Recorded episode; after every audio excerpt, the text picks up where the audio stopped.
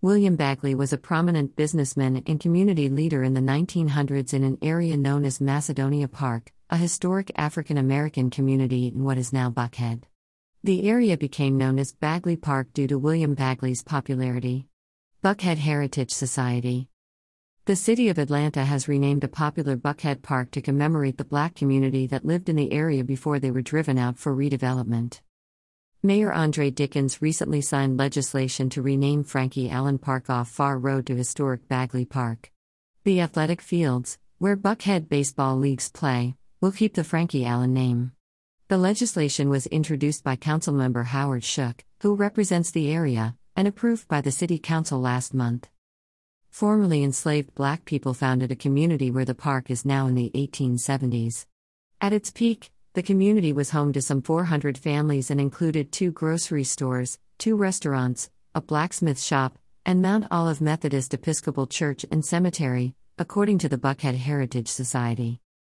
William Bagley purchased six lots where the park is now in 1929.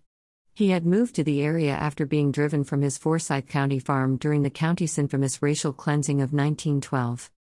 The neighborhood was officially named Macedonia Park by its developer, but William Bagley's popularity with local residents led to it being called Bagley Park, said the Historic Society. Frankie Allen Park off Pharr Road in Buckhead is now named Historic Bagley Park. Google Maps Many of the Bagley Park residents worked nearby for white Buckhead families as maids and chauffeurs. Others were employed as gardeners at local golf clubs, nurses, truck drivers, garbage collectors, and cotton mill workers. As more affluent white residents moved into the area in the 1940s, creating neighborhoods such as Garden Hills, Peachtree View, and Peachtree Heights, they complained to Fulton County officials about Bagley Park residents. The county condemned the area and used eminent domain, eviction, and forced negotiation to push out the black residents.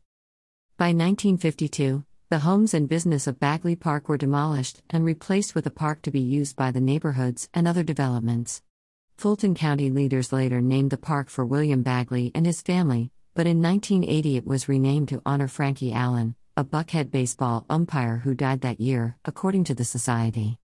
My mother grew up in Bagley Park and had strong and wonderful memories of the neighborhood, said Elon Osby, William Bagley granddaughter, in a written statement. We didn't know the city had renamed it until we drove by one day, she said. It was very upsetting for our family. We are grateful Buckhead Heritage has taken up the mantle.